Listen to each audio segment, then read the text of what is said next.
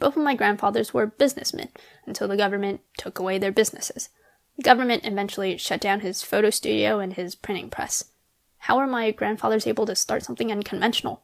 And then, how did they continue living when their choice of actions went against both societal and political norms?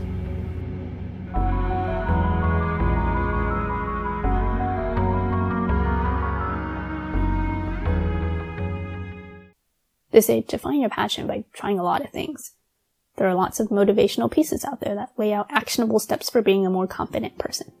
But I realize that most people don't need to know what being confident looks like, they want to know how to get confident. Is there an alternative to faking it till you make it?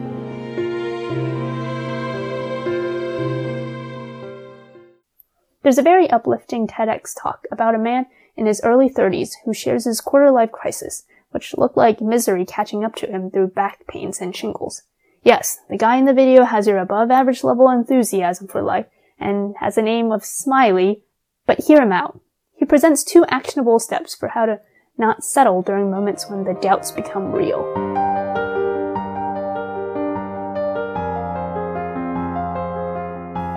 Like this guy, when life wasn't working out for me, my body would reveal it in the form of physical symptoms.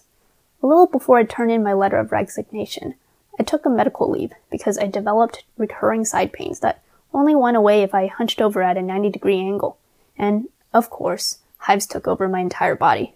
Of course, because I've had hives for as long as I could remember. For those who knew me since back in the day when oversized t-shirts and K-Swiss sneakers were cool, that's why I was always in long sleeves, to cover up my hives.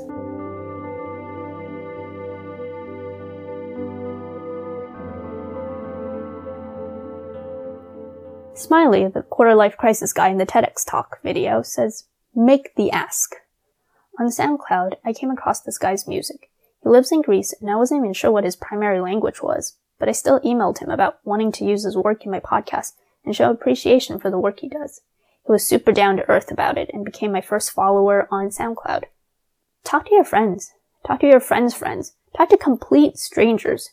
If you really care about what you're working on, people will see that, and those who matter will hear you and help you out. So, make the ask.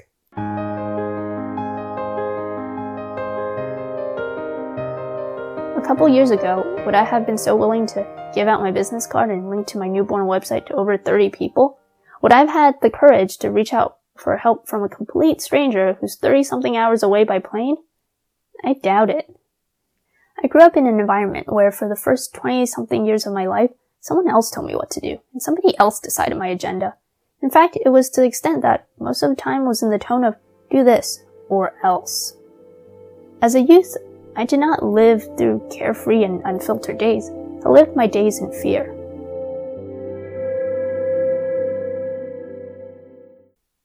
Since I picked up writing, blogging, and podcasting, I also started screenwriting. Again, I know nothing about any of these activities, and nothing from my past gave me technical leverage to tackle any of these projects. If anything, thinking about my former experience with writing still continues to do exactly the opposite of driving me forward with these projects. Communication in general had always been difficult.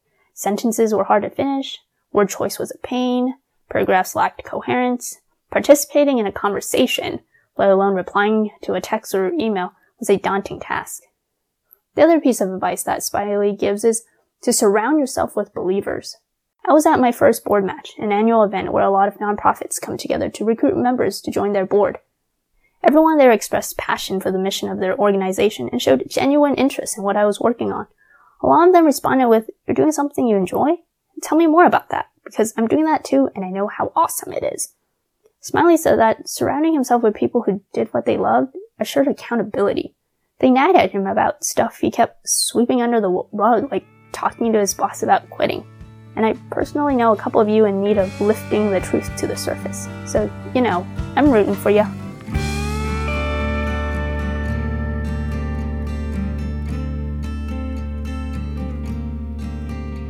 My brutal honesty, coupled with a hunger for understanding and promoting the best of humanity, that was my starting point.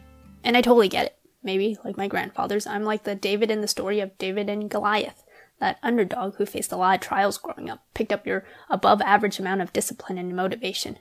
But do you need to be a David to beat Goliath? or even to have a Goliath to beat?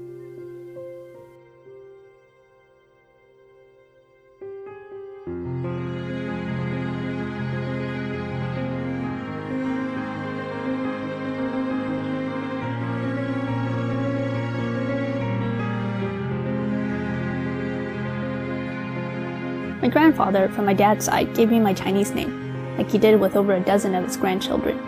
Every long distance phone call with my grandfather from my mom's side, my grandfather would ask me if I was being intelligent. Now, he didn't ask if I was intelligent, he asked as if intelligence could be learned. Both my grandparents developed many great relationships during their careers and maintained them even after the fallout.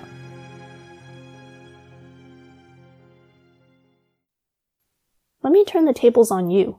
I challenge you to look under the rug. Do what you think will make you look and feel like a failure. You might not have chosen your starting point, but isn't that all it is? Just a starting point?